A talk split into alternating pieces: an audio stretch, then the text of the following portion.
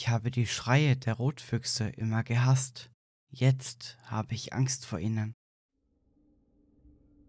Du kennst das Geräusch, oder? Es ist das Geräusch, das man mitten in der Nacht hört, das einem aus dem Halbschlaf weckt oder einen hellhörig werden lässt.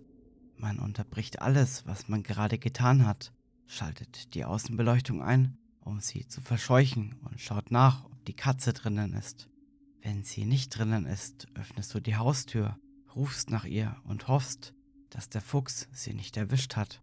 Sie kommen aber immer wieder zurück und jedes Mal atmet man erleichtert auf, nimmt sie auf den Arm und gibt ihnen Liebe und Babysprache.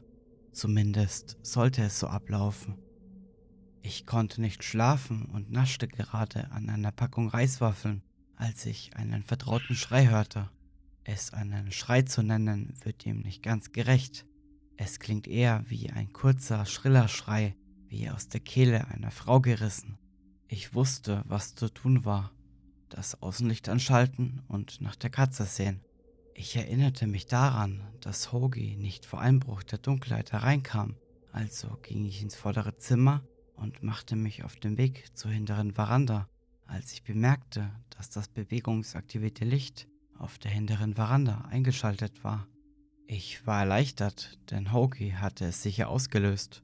Ich schaute aus dem großen Fenster der Hintertür und erwartete, dass sein süßes kleines Gesicht durch das Fenster zu mir hochschauen würde, aber er war nicht da. Ich öffnete die Hintertür und rief nach ihm. Hoag, komm her! Hoag! Die Nacht war still, kein Lüftchen wehte und nicht einmal die Grillen zirpten. Vielleicht wollte er mich nur auf den Arm nehmen. Manchmal überredete er mich, ihm ein Stück in den Hof zu folgen, bevor ich ihn packen kann. Ich war nicht in der Stimmung für dieses Spiel, so nackt wie ich war und so dunkel wie es war. Ich schloss die Hintertür und rief durch die Vordertür. Komm her, Hoge! Er benutzt nie die Hintertür, sondern nur, damit er meinen Ruf hören kann. Die Straßenlaternen auf der anderen Straßenseite waren auch wieder ausgegangen so dass vieles im Dunkeln lag. Komm schon, Hope! Ich wurde von einem weiteren Schrei unterbrochen und aufgeschreckt. Ich fand es merkwürdig, dass er nicht verstummte, während ich rief. Er hörte sich so nah an. Nun, Hoge musste ja kommen. Manchmal kommt er nicht, aber früher oder später taucht er immer auf. Er ist schließlich eine Coon und zwar ein großer. Dieser große Bastard könnte einen Bären zum Ausweichen bringen.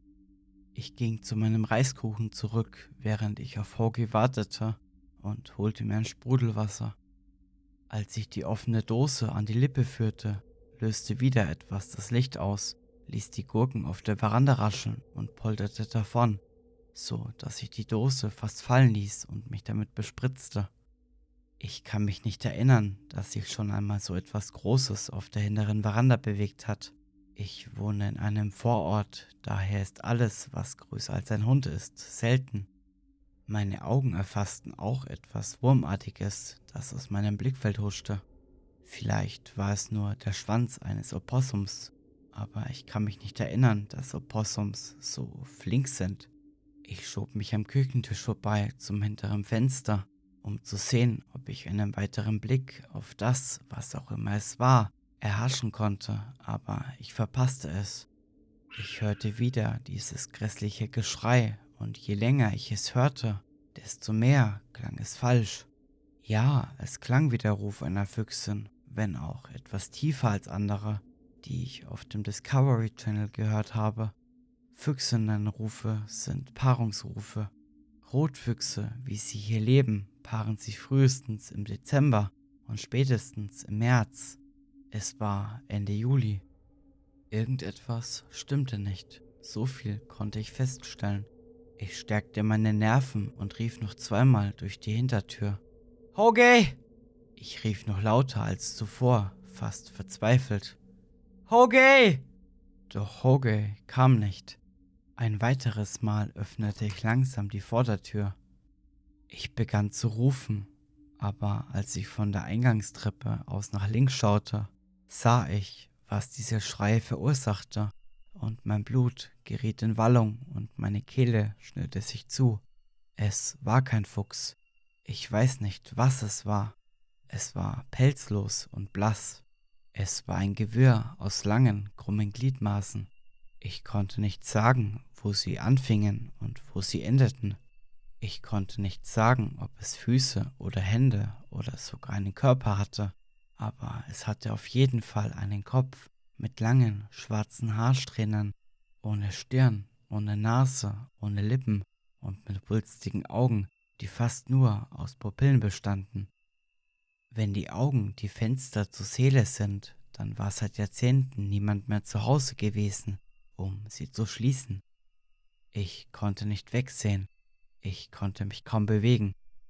Seine Kiefer öffneten sich, und aus dem Schlund mit den schwarzen Zähnen ertönte dieser widerliche Schrei, der jetzt noch abscheulicher war, weil er von diesem Wesen stammte, das ihn verursachte.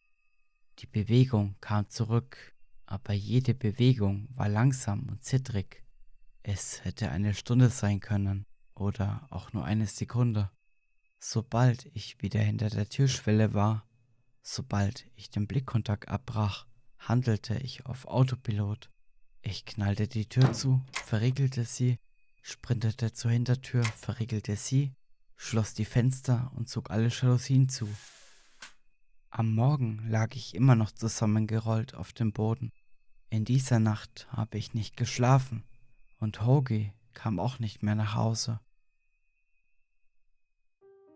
Wenn euch die Geschichte gefallen hat, würde ich mich sehr freuen, wenn ihr diesen Podcast abonnieren würdet, um keine neuen Geschichten mehr zu verpassen. Bei Spotify könnt ihr mir gerne eine Bewertung oder bei Apple Podcast eine Rezension hinterlassen. Ihr könnt mir natürlich auch auf Instagram eine Nachricht schreiben. Vielen Dank für eure Aufmerksamkeit. Wir hören uns bald wieder.